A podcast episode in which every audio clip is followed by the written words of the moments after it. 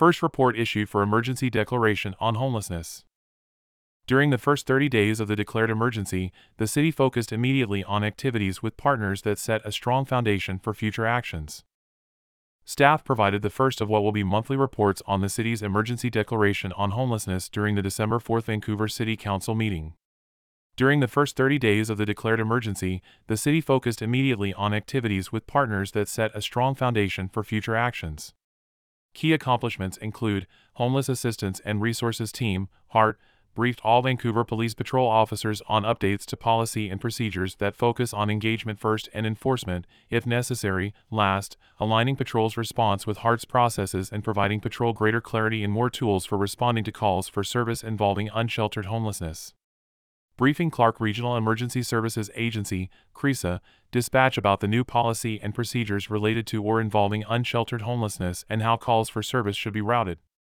Hart conducted cleanups in the area around Share House, in the lot to the south of City Hall, on the north and south sides of the Mill Plain Bridge west of Lincoln and Burnt Bridge Creek.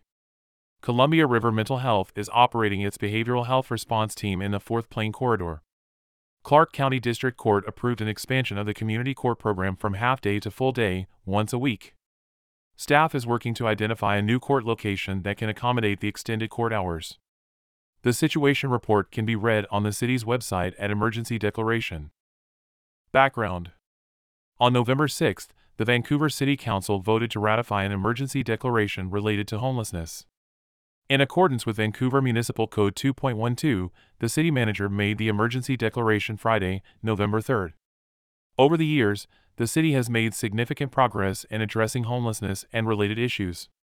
Some actions taken to date include creating the Homeless Assistance and Resources Team, developing three safe stay communities with one more opening before the end of December, developing a safe park zone for community members living in vehicles managing the cleanup of more than 115 encampments posing public health risks, modifying the city code to protect environmentally sensitive areas and fire impact areas, and paneling an affordable housing task force, proposing Propositions 1 and 3 to the voters of Vancouver, which established and expanded the Affordable Housing Fund. Information provided by the City of Vancouver.